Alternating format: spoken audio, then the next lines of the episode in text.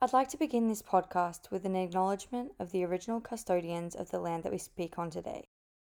We pay our respects to elders past, present, and emerging, and any First Nations people that may be listening or watching today. First Nations people still don't have constitutional recognition and remain proportionally the most incarcerated people in the country. This is something that needs to change. It always was and always will be Aboriginal land. This is The Undoing, sharing stories, perspectives, and eliminating stigma for future generations. Uh, thank you so much for joining me today. Thank you Um, for having me. uh, tell me a bit about yourself. wow, that big question that we I know. everyone's always like, "Oh my god, tell me about yourself," and you're like, "Oh, I don't It's a even bit know." open-ended, isn't it? yeah. Well, um, I'm Maggie. Uh, my pronouns are she, her. Um, and yeah, I'm I'm 23 years old. Um, currently studying a double degree at Monash in um, Bachelor of Arts and a Bachelor of Music. Um, and yeah, I'm here because I'm pretty much I'm really super passionate about um, mental health discussions. Um, I have a thing called functional neurological disorder, which is kind of a uh, disability that isn't very well known out there. Um, it's basically a disorder of the nervous system um, and comes with a wide range of symptoms um, and presentations. So it's it's kind of different in in everyone really. Um, but I basically was diagnosed at the end of 2020 after that, you know, uh, full on year that we all had. Um, And basically, yeah, I started having my first symptoms of FND was actually when I was about 16, but I didn't know.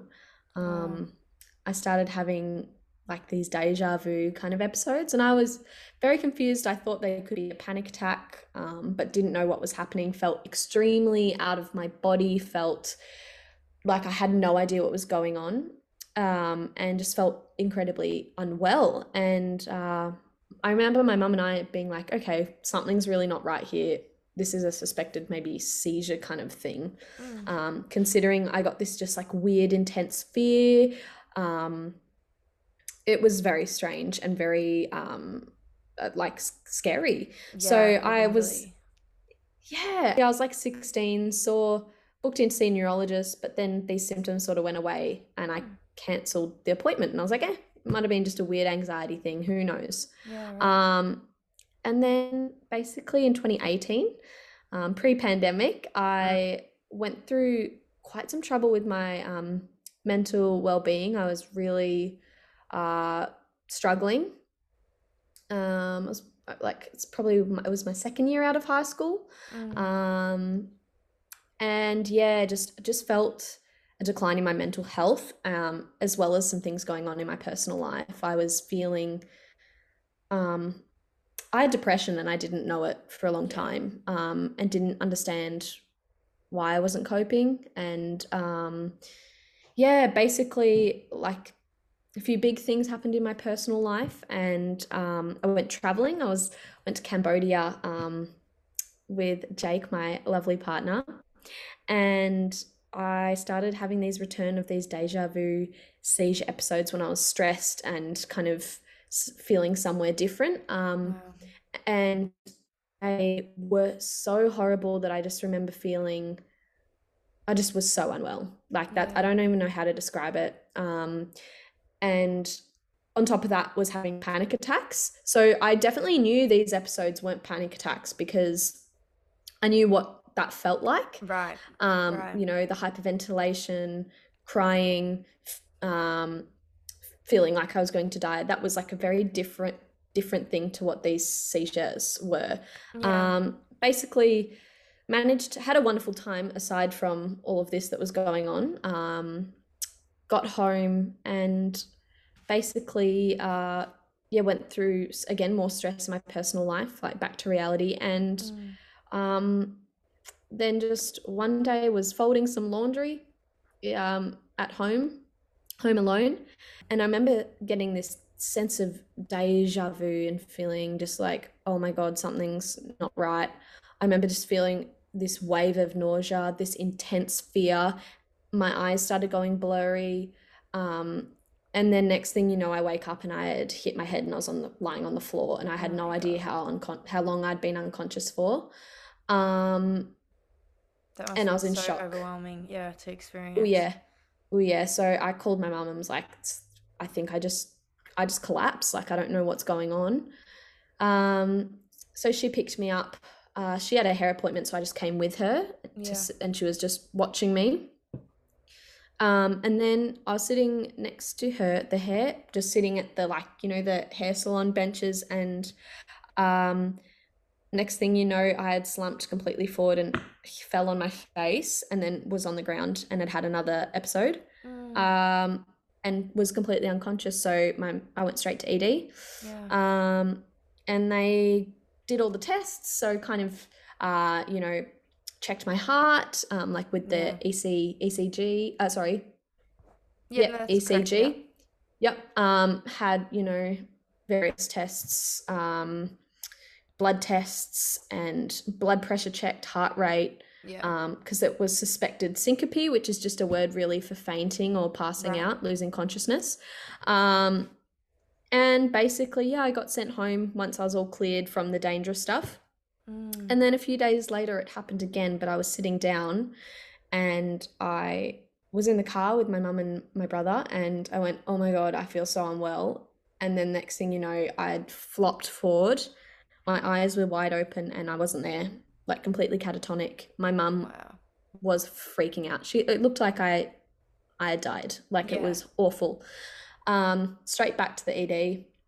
Again, they were like not sure what to do. They gave me um, you know, referrals for MRIs, an EEG, which is like a basically an EEG. It's an electroencephalograph, and it's like where they put all the wires on your brain and kind of check out your brain waves. Um, because if you have um, epilepsy, yeah. Um, which is another disability. Uh, they can see the brainwaves change when the person has right. a seizure.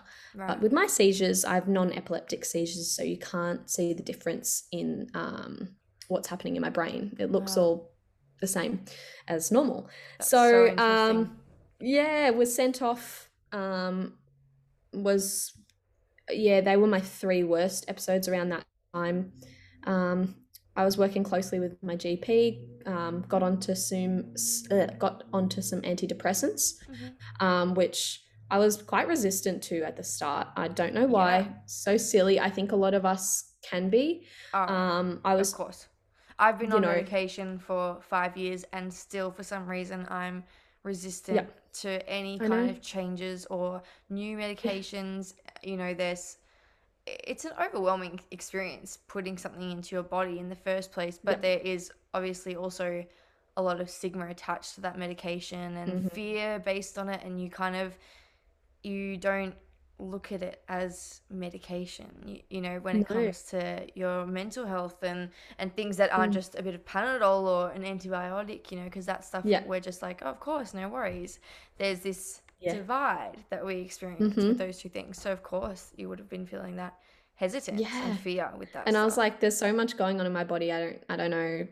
You know, I was kind of at this point just in shock and yeah, um, yeah I, I remember around this time the seizures started coming down a bit and that's when i went on the um, antidepressants and i before that i was just not coping like literally i remember sitting going to like just daily tasks, not being able to do them. I remember um, waves of really heavy depressive episodes where I felt just black. Um, mm.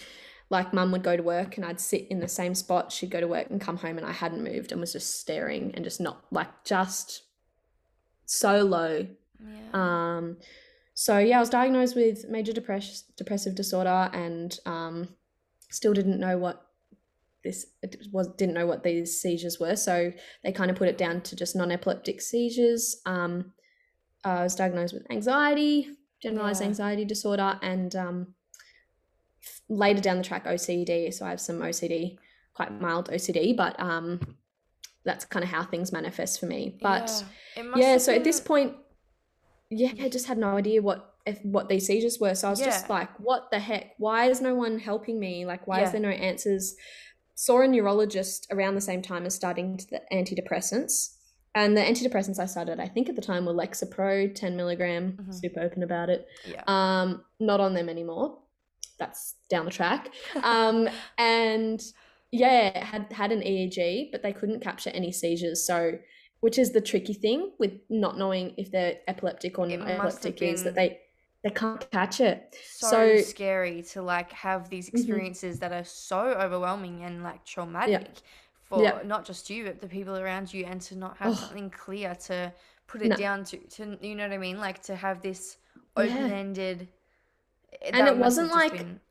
The thing is with back then is what it was just like well you got epilepsy or you don't there was not FND or there wasn't they weren't really recognizing what non-epileptic seizures were and how there still isn't really you know viable treatment for that but um yeah i actually had the neurologist i saw go ah well it sounds like you got epilepsy let's just put you on some Epilim oh and i was God. like no i knew i just you know when you have that gut feeling and you're like yeah. i just don't i was like i appreciate your opinion but i think i'm going to get a second opinion and yeah. try and get another eeg and see if we can capture any seizures yeah. capture them because that's the kind of hardest bit totally. um so yeah look honestly after that six month period i started getting better as my mental health improved these seizures lessened yeah. i started being able to connect back to myself and heal the things that were going on in my personal life and mm. um, just really yeah heal and take that time for myself um, especially going through yes such a dark time um,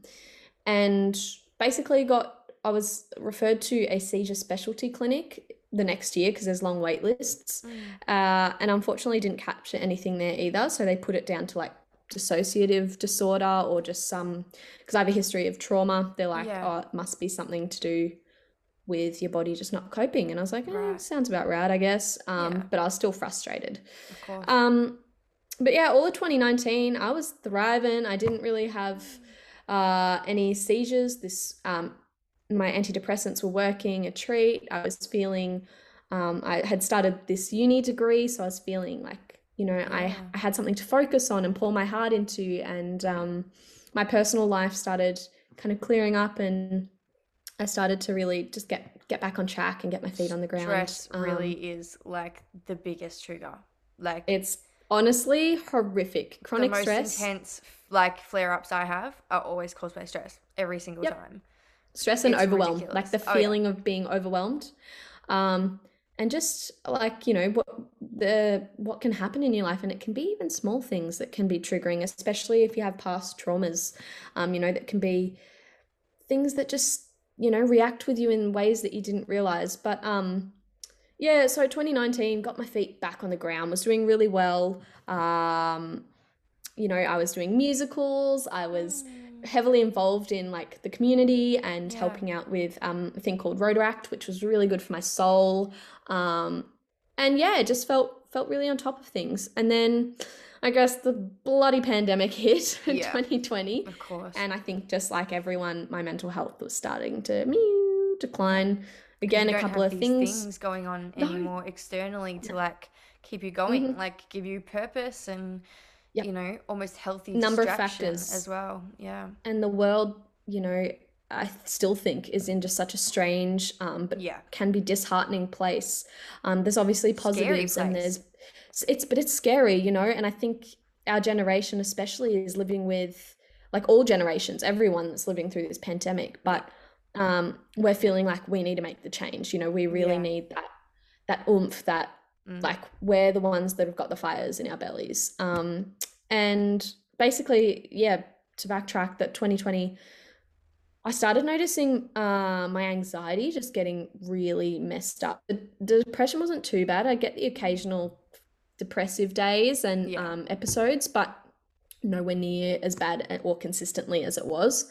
So I started. Um, I I just randomly in the middle of the year started having not randomly i guess i was really stressed and not coping very well mentally but just having chronic panic attacks like and they weren't they started becoming like out of nowhere i wouldn't yeah, even have right. the thought pattern that would trigger the yeah. panic or anxiety attack um so i just was not coping i started yeah i'd have the you know real hyperventilation but it would be like i'd have four panic attacks in a row and to the point where i'd like run or run out on the street or just I just was not coping really. Yeah. Um, and I felt like, you know, I said to the people around me, I don't, I'm just not, I don't feel stable. I don't feel right.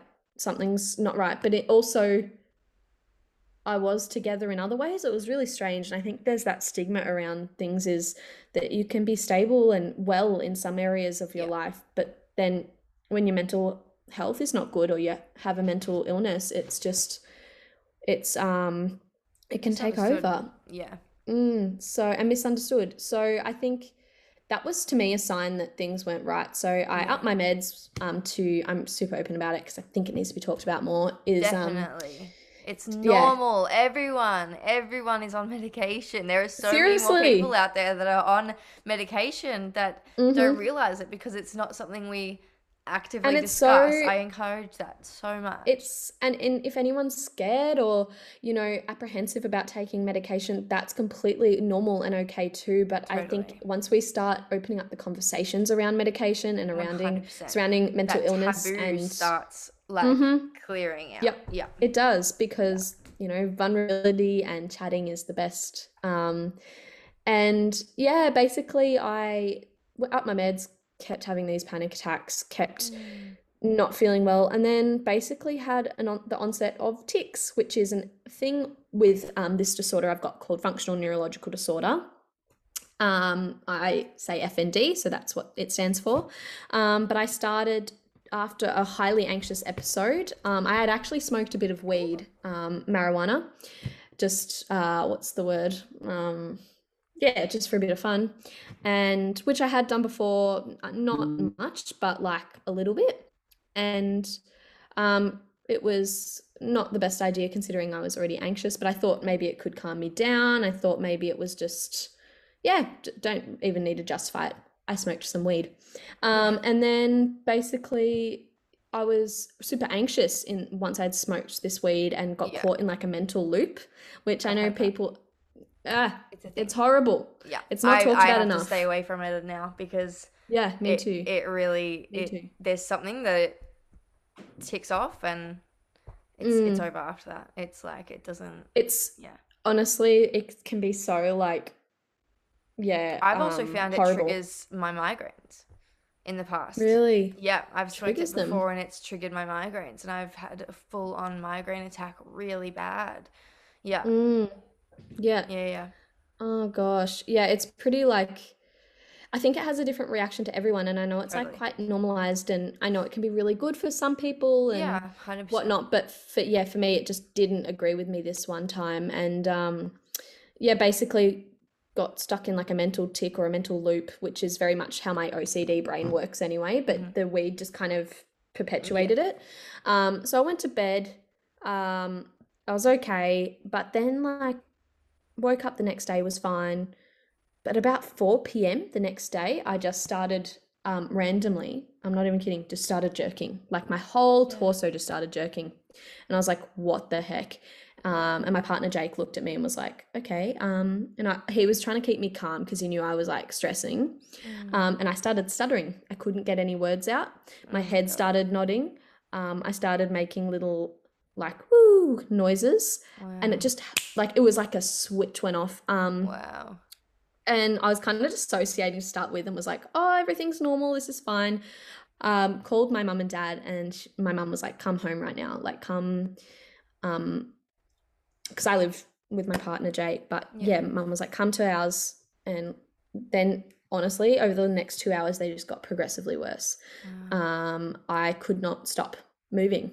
And then straight to ED, um, was in that waiting room, and I remember just being like, I don't know how to cope. Like, and it was yeah. just so uncomfortable. I started having a lot of, I think they first started like almost like a ooh, like yeah. that, um, a throat thing, yeah. and the kind of my neck would jerk. Mm. Um, and then was given like some Valium, um, which is diazepam, just to see if like it was an anxiety thing because at yeah. that stage we were all like oh it'll go away well because i've had anxiety tics before like growing up mm. right so when i was younger i yeah. had ones where and it was unconscious i didn't know i was doing it yeah. as much but it also was like an obsessive thing that would come from stress but this is obviously like a different thing because when i was younger i would have those anxious ones where like but even now I have one where my jaw clicks and I like click my jaw and I'll like, you know.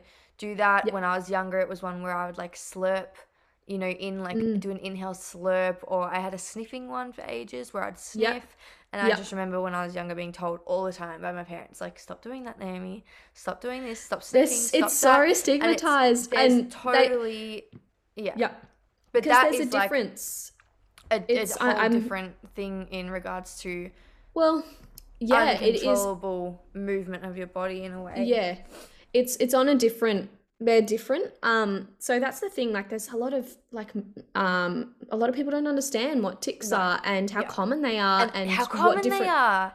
And they're, they're so forms. common. I remember talking especially. to someone just the other day. I think it was my um my parent and I was saying, um, um, like I mean, I've got Invisalign right now, and I was saying it really yeah. helps with my you know, jaw clicking, which, which is a yeah. tic that I have. And he's like, What do you mean a tic? And he started doing that whole classic, like, you even got tics and, you know, someone who has epilepsy has tics and blah, blah, blah. And I, it was just this whole thing that I was just like, I get it, but yeah. they're common. like you can no, they're honestly stress-induced I... tics. There's so many kids yep. who experience that, yep. and it's something that's stigmatized or ignored or brushed under mm-hmm. the rug, which was mine. Mine well, stop totally that. What are you doing? Why are you making that funny exactly. movement? Exactly. Stop you know? doing that. Why are you doing that? And also, that was so anxiety inducing to be told off. Made it worse. And probably. It made it so much worse. Made yeah. it so much worse. And I would be sitting there, and now I'm not only having this tic, but like having an anxiety attack at the same time because I'm being told off for something that it's not oh, i'm not thing. sitting there choosing yeah. to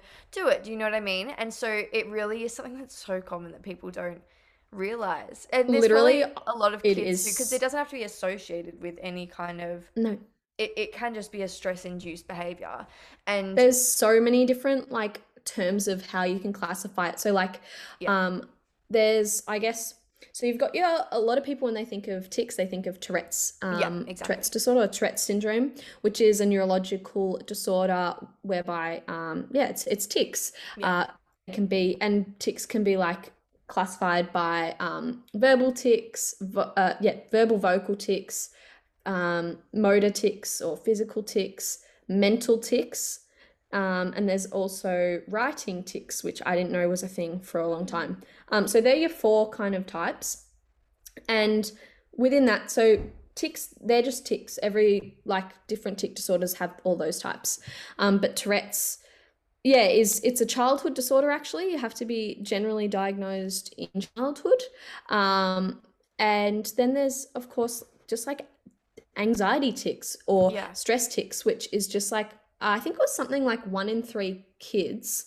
will experience tics of some Ridiculous. sort at some point and that also it can be a bit confusing where the cusp is because so you've got tics which basically means you know involuntary movements um, and the, those four categories it's an yeah. involuntary thing yeah. um, and then you've got stimming which mm-hmm. is uh, a word quite probably most commonly recognized um, in asd which is yeah. autism spectrum disorder um, and but a lot every person stims. Neurotypical people neurodivergent people we totally. all stim. We so stimming like is like where you like move your foot around in a pattern yep bounce your leg or bouncing your leg or swaying.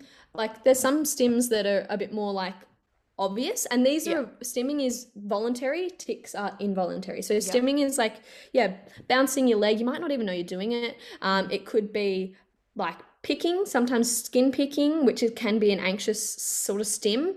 Um, yeah, there's all sorts of stims. Rocking. Um, yeah, we all we all have different types of yeah. stims. Um, so and some are just more obvious than others. Yeah. Um, and they're a thing that helps soothe our nervous systems. So that's the difference between both. Kids will do have either or, but um, tics are probably less common. Everyone yep. stims, whereas not everyone ticks. Yeah, um. I'd be interested to they blur know more about what what mine actually were as a child because they were uh, definitely unconscious but that's what i was saying before was that was different to what you were experiencing in regards to just mm. total involuntary movement because it was definitely mm. something that if i really purposely tried to calm myself down enough at an older age I can mm. attempt to stop. It's hard, but it's yep. more of a compulsive thing. Whereas when I was yep. younger, I, I didn't have the mental strength or capacity to really understand what was even yeah absolutely calm it down or stop it. But yeah. what you were saying with the onset of yours in ed being well i probably had some as kids that i just didn't recognize um and like a lot of like i said before a lot of kids so tourette's um adhd and ocd so tourette i think it's tourette's and um asd are quite like a lot of the time kids have both and same with ocd and adhd those four kind of interrelate um, and but some kids could just have like anxiety and have those tics like exactly what you explained yeah. um, and it's a way of and they can be yeah little ones like sniffing or blinking you know doing yeah. those kind of a lot of kids have that, and it's grunting, honestly not little things like that. Yeah, grunting yeah. is not uncommon. It's like so more common. common than you think. So, um, but yes, my tics were extremely involuntary. I mm. can't suppress them. Um, there's a little Venn diagram I found that so I have functional tics, which is part of FND. Um, and it's very confusing because functional tics and Tourette's present very similarly, yeah. but it's very hard to know. Basically, the only difference that I've found, I had a little Venn diagram. There's small um, differences in how they present, but a lot of the time they look the same and yeah. present the same. It's just the underlying sort of stuff like age, um, how how the ability you have to suppress or not. Um, it, it uh, functional tics are more common in women, whereas Tourette's tics are more common in men. Really interesting. Um, yeah, wow. So there's all these different factors, which I won't go into, but yeah, basically functional tics. I have um, my tics at the start. So in hospital, they were crazy. Like I shouldn't use the word crazy. Well, they were just going, yeah, going and going and going. Um, and I was it was horrible. My mum was just like, "What is going on?" They started just getting worse.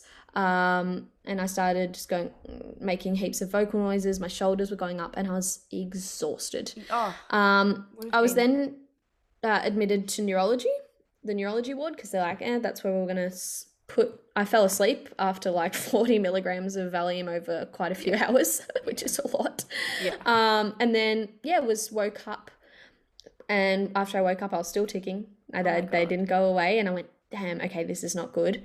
I think I was just like completely dissociated and in shock. Um, and. Okay my coping mechanism is making sure everyone else is okay. So I was like, oh my God, I'm so worried. I had panic attacks thinking I was upsetting other patients. Like that's just my immediate thought process. Um, Especially because, whilst... again, it is something that isn't wide, widely understood or accepted, you know, ticking yeah, yeah. in that way. And so it's yeah. like, you know, this embarrassment almost and shame that might come with it and anxiety that comes with it when you're oh, doing oh, absolutely. that because it comes through yeah. with I mean for me like being told off as a kid with that yeah. in regards to that but also like at an older age being in the public Sorry, I'm having tics now. please don't apologize. It's fine. Talking about them never helps.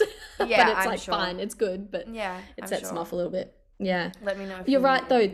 Nah, nah, I'm all good. I'm all good. Just these are just some mild tics that I have. Sometimes my eyes do weird like yeah. stuff. Um, at the moment, my jaw does this like weird thing, but yeah.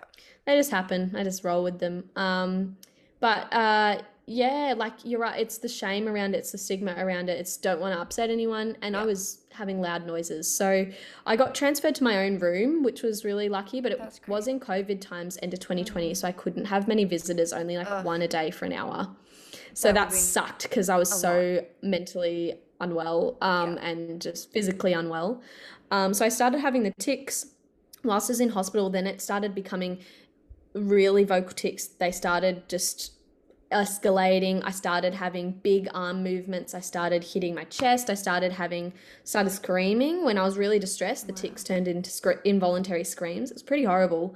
Yeah. And then um, I couldn't walk. So there's tics and then there was myoclonus which is a type of movement disorder basically classified by jerking. So like my body was just t- and uh, tics are smaller muscle groups generally and myoclonic stuff is bigger. So like my stomach was just like doing this. So i could not stop like rocking big big movements um like big head movements and i couldn't walk because i was jo- jolting and jerking so much um, a tremor is a similar thing, but just tremors are like small, smaller, yeah. um, and it's a different type of movement. Yeah. So um, you see a lot of myoclonic stuff in, you know, um, it can be in other movement disorders. Um, yeah. And yeah, so I was jerking all the time and exhausted and felt just awful. Couldn't walk because of these jerks um, at all, really. And then um, I started having, yeah,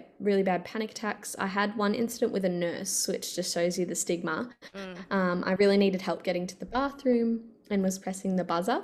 And she basically went, What do you want? Like, why are you screaming? You need to stop screaming. And I was like, Oh, I can't. This is involuntary. Um, and basically pulled my arms down and like she just like tried to touch me, which is just something you shouldn't do when someone's ticking, and was just like, pretty much just like you need to stop you're being ridiculous like treating me like a child having a tantrum and it you're was being appalling. ridiculous is the line that everyone yeah. hears when they experience and, she, and i was like, like babe this isn't a behavior this is a involuntary thing that's happening mm. and then i actually was so angry um, that I told her to F off um, because I was just not coping. And I just said, Look, you're not helping me. Please leave my room. She wouldn't leave the room. So I said, Please, oh, like, I, I, think I just said, you don't effing understand. Um, yeah, you're no. making me more distressed, so I'd I'd appreciate it if you left. them worse, if anything. And then she kept hovering. I was like, no, oh I've just asked you to listen to my needs. I'm asking you to leave. Yeah, setting um, a boundary and it's being yeah, crossed as a like, patient. How is um, that going to help anyone in that circumstance? It was extremely uh, stressful. I had to get my my mum and dad were freaking out because I couldn't stop screaming. Um, when I spoke, tried to speak to them on the phone, had to get so the nurse was actually um, removed from the ward um, at that stage. And I'm telling you, there's some beautiful, beautiful nurses and oh, healthcare oh, workers. This was just one that wasn't that nice and yeah. didn't know what they were doing and possibly should not be in a neurology ward yeah. dealing with mental health patients exactly um, because I'm I'm that neuropsychiatric so I'm on the on the cusp I yeah. don't fit into neurology don't fit into psychiatry yeah, I fit right. into both yeah. um so that's why I was confused I was like should I be on a mental health ward or should I be in neurology I don't know yeah, um of course and then of course the next day I had a return of seizures. So I started having seizures. They started manifesting as my eyes rolling back and um I collapsed and it was really scary. Had to get all the nurses in. Oh. um, it was incredibly distressing. Um, yeah, and imagine. so there was all this stuff going on. I was having the tics. I was having panic attacks. Couldn't walk. The seizures were back. Um, and then in later like then i was discharged because they didn't know what to do with me pretty much said look it sounds like FND but we're not sure mm. prescribed me some meds that I'm not on anymore. Yeah. um, and said we can all we can do is offer you, um, you know, a referral referral to a movement disorder clinic that had a 12 month wait list, mind of you. Of course it did. I've just mm. got in somewhere that's got a four month wait list, maybe five.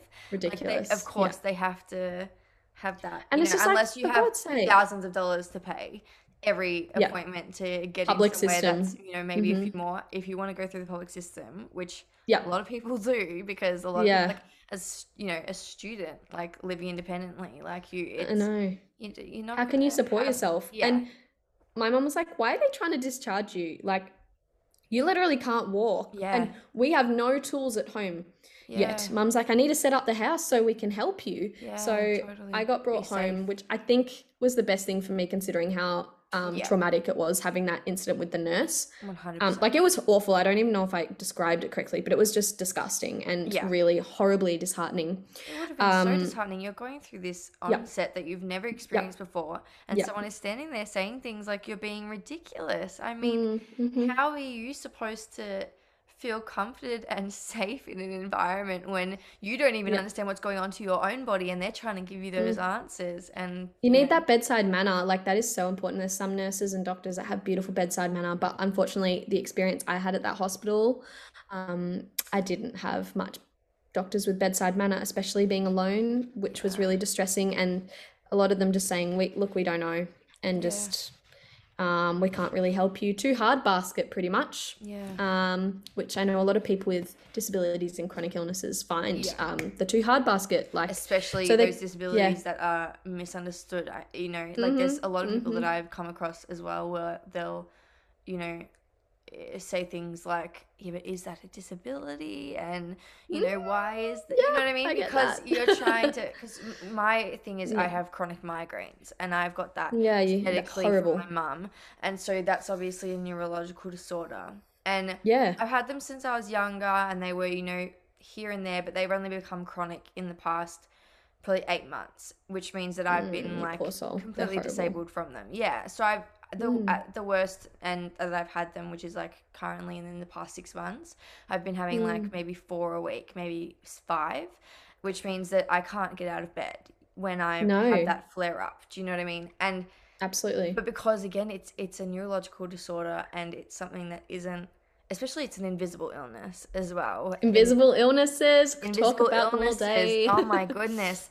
There's, dynamic illnesses that change, so like migraines. Yeah, you know, oh, like when there's one minute you're okay, the minute consistency for people. Exactly. Like mm. I can sit mm-hmm. here right now and be okay. I mean, you know, I may have some mild things that are you know something that mm. i've experienced which is hard to explain for people like you know the brain fog or fatigue etc that that stays yeah. pretty consistent but other than that i can be a fully functioning human and so yeah. it's hard for people to understand well you know surely how does that work reacting yeah. how does that work and oh yeah you know yeah. the biggest thing lately has been like you know i've started coming to terms with my identity and instead of saying oh i'm being punished and blah blah blah i'm trying to come into this mm. new phase of saying, you know what, I have a disability and it's okay, and I'm still yeah you know, happy, healthy, and loving life, and you know, trying yeah. to form my own identity and new views. And, yes, you know, yes, kind of stuff absolutely with this new thing because, you know, it was something that was hard for me because I grew up with my mum who has chronic migraines, and I was mm. actually her carer at, at a young age. So, yeah. um, you know, from maybe like ten to 18. I was her carer. So to mm. experience mm. it from that perspective and then just in the past eight months have that swap and mm. come into like mm. myself mm-hmm. as, you know, a chronic migraine sufferer, it has been an absolute whirlwind. And I knew yeah. that it was obviously, you know, a disability from her end, but I realized how much stigma I still held within myself Around when it. I got that absolutely onset. Even though I grew yep. up with it my entire life, I was still, you know, frustrated by her mm. because I guess as my mother, I wanted someone that, you know, it, it came a lot deeper, obviously. I wanted someone of that course. could be there for me and be a parent to me. Um, yep. And I was more being a parent to her. Her in some circumstances. in yeah. my life. Yeah, because I yeah. needed to care for her when she was bedridden. You know what I mean? And so yeah. when I came into it, I was like, oh my god, it was a real shock to the system to be like, wow, this is like something that I've resented yeah. for so long, mm. and now mm. I have to come to terms with living in it in myself. And you need to be cared for, you know. And exactly. I think that's a really. I'm so sorry to hear you have chronic migraines. No, I personally I'm haven't experienced them. Story as well.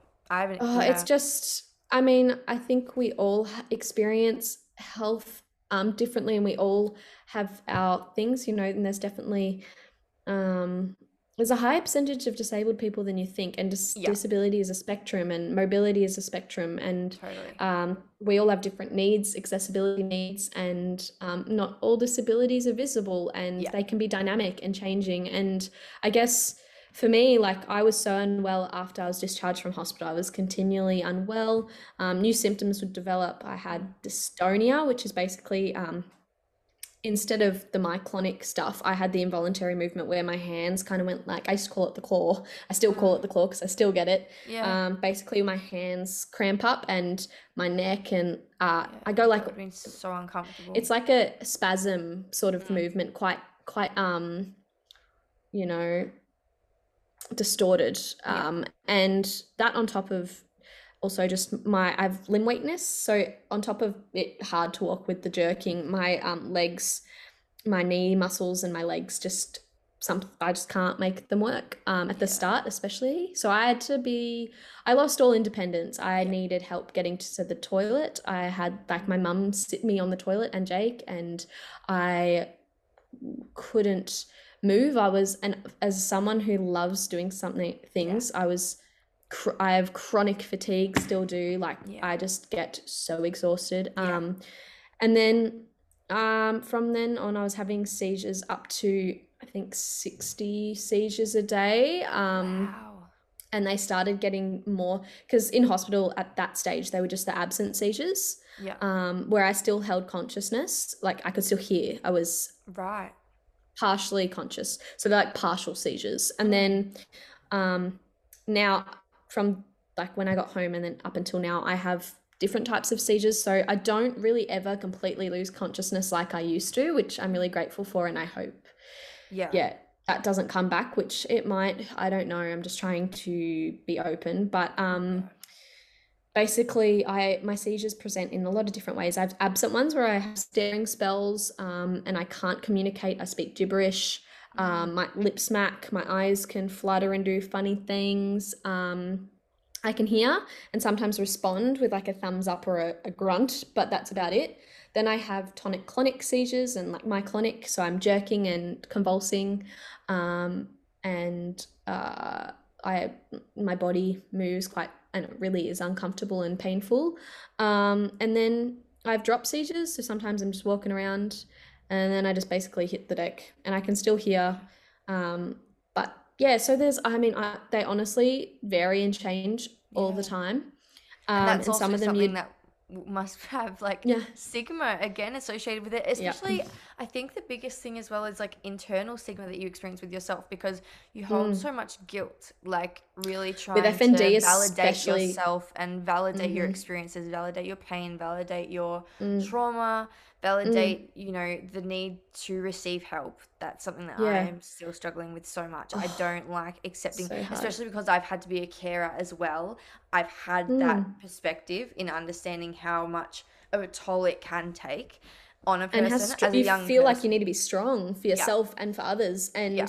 i think that's a huge thing like i honestly could talk for hours about navigating stigma and navigating my life now with FND that has changed my life. I do not have the independence I used to. I have pretty strong accessibility needs. Um, mm.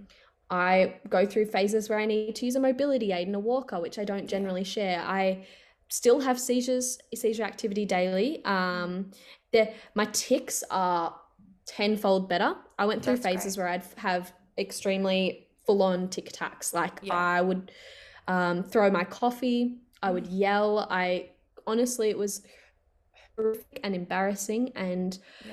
again, like the stigma around them, like I oh was, have had so many different reactions to FND. Like there's either the staring, imagine. the just blatant staring. Yeah. There's the stare with the smile, which is nice yeah. because I know it's interesting and but a smile is nice.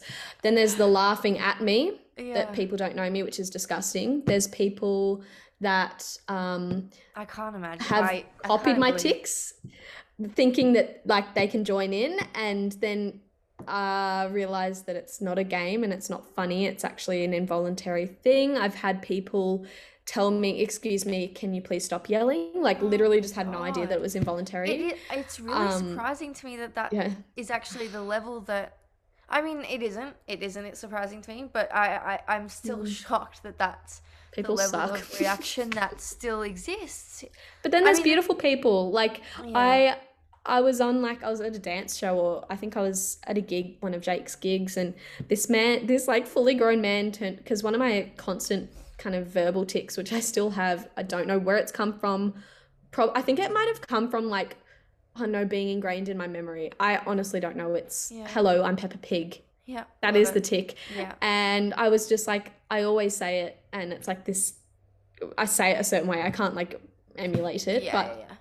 And then this man turns to me and goes, "You've made my day. I love Peppa Pig too." Aww. And um, you know, it was just so, just that like connection and just like affirming and just being like, "It's okay," you know. Um, is great. And especially when adults like turn to their kids and say, now this girl has like where so I don't have to do it because a lot of the time I feel obliged to explain to kids like I'm okay, I'm not in pain. Um, but I think it's actually the parents' responsibility to uh, educate their children on differences 100%. and disability. Um, but in saying that, I don't mind just normalize, like you know, normalizing it and chatting to kids and being like, "Hey, I'm okay. It's just yeah. just I have these funny movements and, um, but it's also exhausting advocating for yourself twenty four seven. um so i guess stigma the big thing with FND is as well, I felt very stigmatized because it was non-epileptic and I felt like yeah. there's so non-epileptic seizures used to be called pseudo seizures, which basically means fake seizures, and that even has stigma around it. Mm-hmm. Um, and basically, there can also be called psychogenic seizures, which means like uh, it originates in the psyche and it's a psychological seizure. Um, and some of these definitions imply that you have control over them, which you absolutely don't. And yeah. for a long time, FND was uh, labeled as conversion disorder, which there's a lot of problems with that. It's a very Freudian approach, which is about um, kind of saying that it's about emotional trauma and mental health right. basically converting into physical symptoms right. which is not yeah and it's not that the case instantly just welcomes in a stigma, stigma and say well people okay, going oh it's a behavior then go, go for know, a they walk, must have control do some more mindfulness drink some more water read a book and put your thoughts on a leaf and, and it's like down the stream yeah honestly like that and having lot of healthcare workers uh, not know what it is, and also yeah. um, just the, that yeah, lack the of education around, around. Well, I can't get NDIS funding. I cannot get oh any disability God. help. Nah, because wow. they FND is still a newly sort of recognized yeah. thing. It affects so many people, and FND is an umbrella term. So some people might just have um, seizures uh, or non-epileptic non-epileptic attacks they call it sometimes some people might just have a tremor some people might have myoclonus some people might have um, speech impairment i have a speech impairment too sometimes it yeah. comes out which is another big symptom for me um, yeah. which developed a bit later on sound like the basically the muscles in my mouth and tongue just don't work properly i just can't um, imagine the overwhelm of like living your mm. life mm. i mean actually i do imagine it in some ways because it happened with me in regards to living of your life a certain yeah. way and building an identity for yourself in one way like... your entire life and then suddenly it totally changing like for mm-hmm. for me it was i've always been so wildly independent partly because of my childhood yes. experiences and yes of course know, always a doer like doing so mm-hmm. much every day, mm-hmm. always out so social like mm-hmm. that kind of thing and now to like have to force myself to be in bed four days a week five days a week and yep. not moving and not have any consistency, not have any control over mm-hmm. what days I can do and can't do.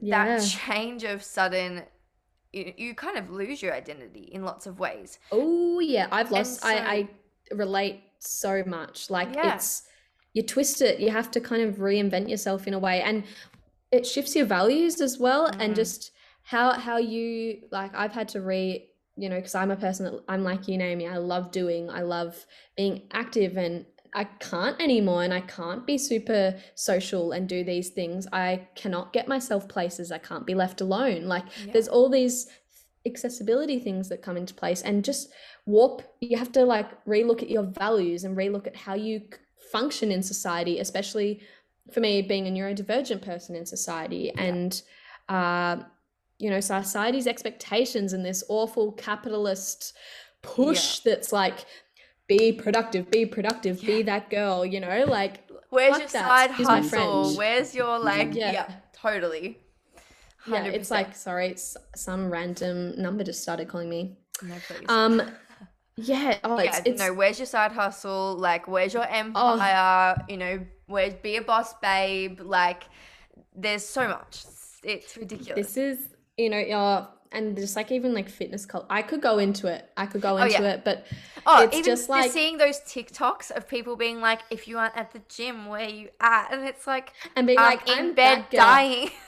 this is my productive day. Um, oh, and it's like, God. babe, like a lot, a lot of people can do that. Um, did you know that rest is important? Uh, like, you know, it's, and I feel like it's just so ingrained in our society, and we're living this fast paced life and this constant dopamine releases, which is just, I think, is causing a lot of and issues and it's like yeah. surfacing things there like FND are surfacing so much more so because much more pressure these yeah. days for well, especially young yeah. people to have their life figured out and to be doing so much and it's mm. like I. I seem to like feel that like celebrities and influencers and mm-hmm. all that are just mm-hmm. getting younger and younger and younger mm-hmm. to now you have to be like 13 14 and have something figured out for yourself and it's it's really that's not what wild. life's about honestly like for me again i've had like, to yeah i've just shifted it like i'm like you know honestly just existing and being and slowing down and getting to know yourself and cooking totally. a yummy meal like there's there's totally. so many things that you can do that's just you don't have to be productive and mm-hmm. i felt the pressures of other people being like Maggie, you need to apply. When I first came out of school, Maggie, you need to apply for this job and mm. you need to do this and you need to achieve, achieve, achieve. And I was like, no, I'm not. I'm not built this. You know, not everyone's built yeah. that way. Yeah. And um, you can being restful is being productive if you yeah. like. You know. And yeah, um, not even with physical disabilities, but any kind of I mean, j- even just neurotypical people, like everyone, you don't have to have a disability. You you know, you don't have to have any kind of mental struggles or anything to no. understand that rest and taking care of yourself and learning and changing, changing your passions, yes. changing your purpose, changing yes. your goals is mm-hmm. a good thing. And honestly, who wouldn't want that? Like, why would you want to do the same thing for your entire life? Like, I just don't think work. I think there's this really um messed up kind of view on like to be you know an active member in society and to be you know you have to be like working and hustling and yeah. creating your empire and i don't think that's there's no like if that's what you want to do great and you're able 100%. to do that and you know you can still have time for rest i like, still have that drive saying, i still have that drive yeah. in my head every day that i'm like okay, what am i doing like some of it's good. i need to do more you know what i mean but i need to check myself i think because it is also such a new development for me in regards mm. to being unwell and it's mm. something i should have considered because i've experienced mental health struggles way before i've had you know these like physical um like this physical disability onset and so mm. it's something that I really should have recognized for myself much earlier. And I think I did, but again, there's that stigma and external pressure going on from society's oh, yeah. views. Where it's like crazy, I it's so bad. Mental health issues since I was really young, and you know, done the whole thing like hospitalizations, medications, all of that stuff.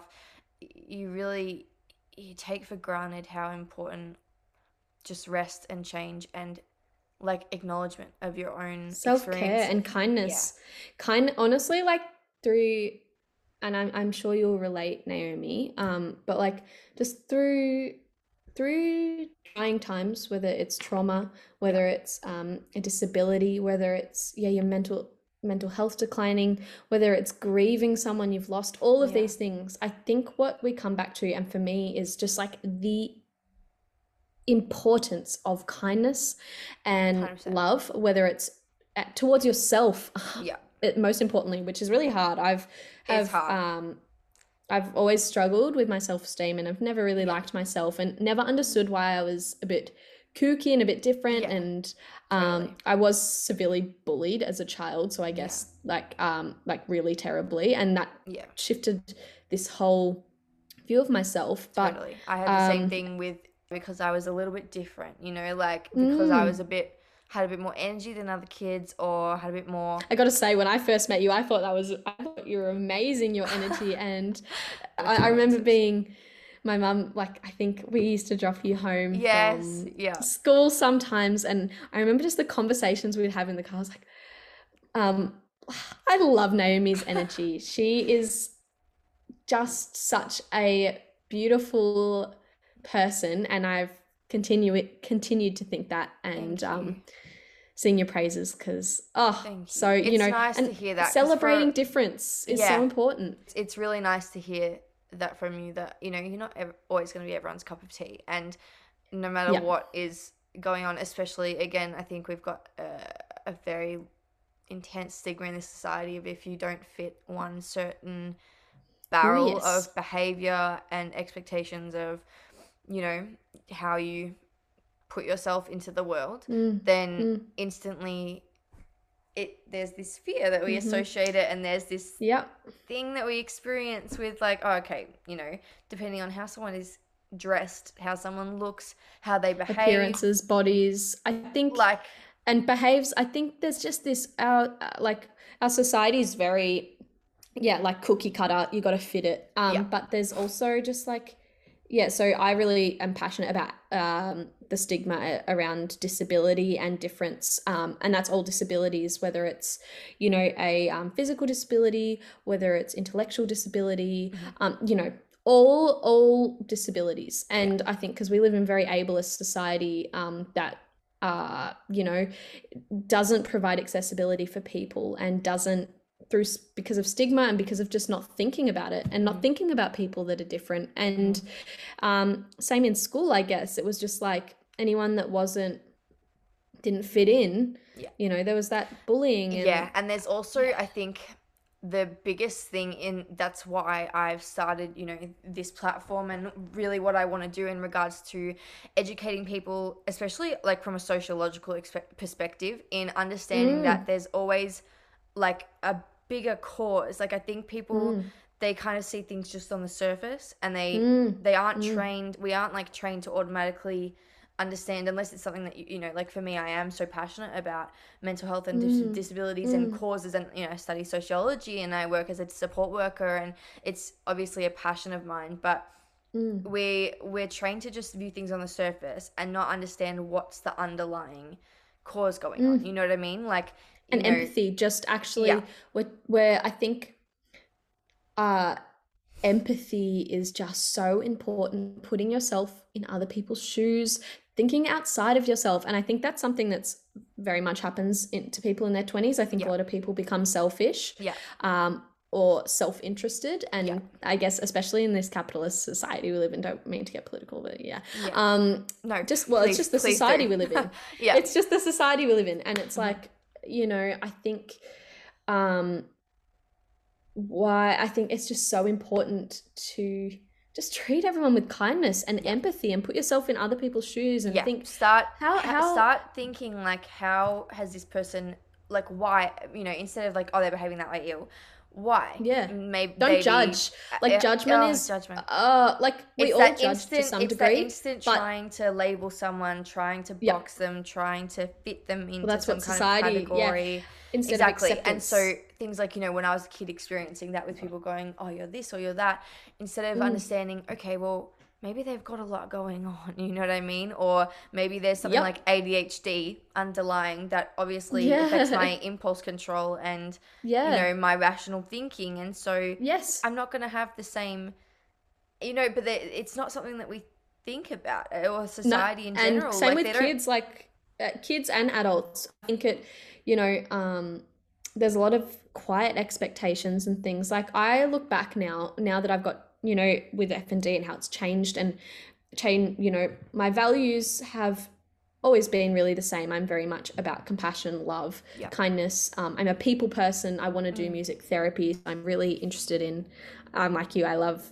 people, sociology, yeah. and um, making a difference. And I yeah. think, like, reflecting back on myself as a child and learning mm. actually a lot about I, I just say little Maggie and like what yeah. why I was bullied and why I was yeah. different and totally. how how can we change that? It's honestly yeah. especially people like um you know neurodivergent people um so ADHD um, autism spectrum disorder, dys- dyslexia, like just to name a few. Um, yeah, and look up neurodivergent. you know, mental health conditions like OCD, mental health like illnesses, DID, like you know, like personality disorders. Things, yeah, yeah affects again your the way you can behave, the way you can project yourself as a human being in society that might not be a cookie cutter you know yeah, and and that's so important because everyone's different and i think i want to get to a point where where and i'm sure you do too where yeah. we're in this society and we celebrate difference it's about diversity 100%. it's about 100%. because you know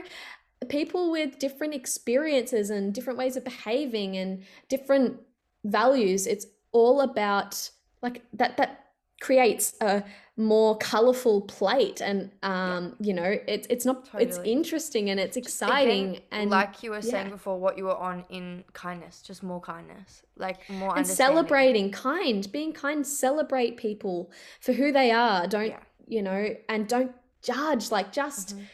Uh, honestly, just the difference in smiling. And I literally now, because I used to be a bit of a doormat and just let anyone walk over me. Yeah.